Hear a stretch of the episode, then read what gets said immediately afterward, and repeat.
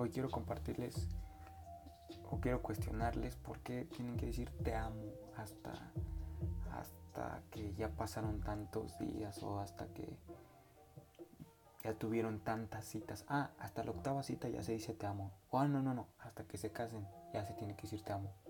¿Por qué?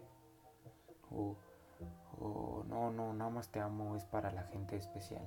El yo, el yo decirte te amo es para que tú te sientas especial, ¿no? Tú te tienes que sentir especial aunque yo no te diga te amo.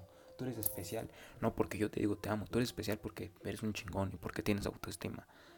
Entonces, o porque los, los amigos, porque bien machitos, eh, qué pedo, compa.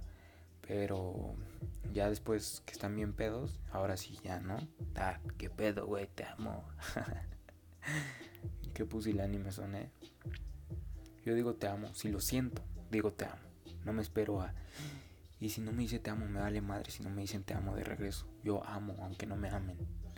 Yo creo que ese es el, el amor más chingón, si se puede decir. El no esperar nada a cambio y amar. Entonces, pues no esperes, no esperes, no, no es de tiempo, el amar no es de tiempo, es de sentir, de que lo sientas en el estómago, de que lo sientas en tu cuerpo, en tus emociones, que se sienta.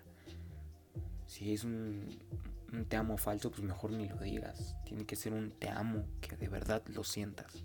Si no, no lo digas. Y tú te vas a dar cuenta.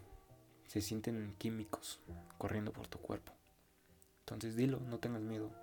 Si no te responden de regreso, da igual. El amor es de, de, de aquí para allá. De ti para la otra persona. No tiene nada que ver con la otra persona.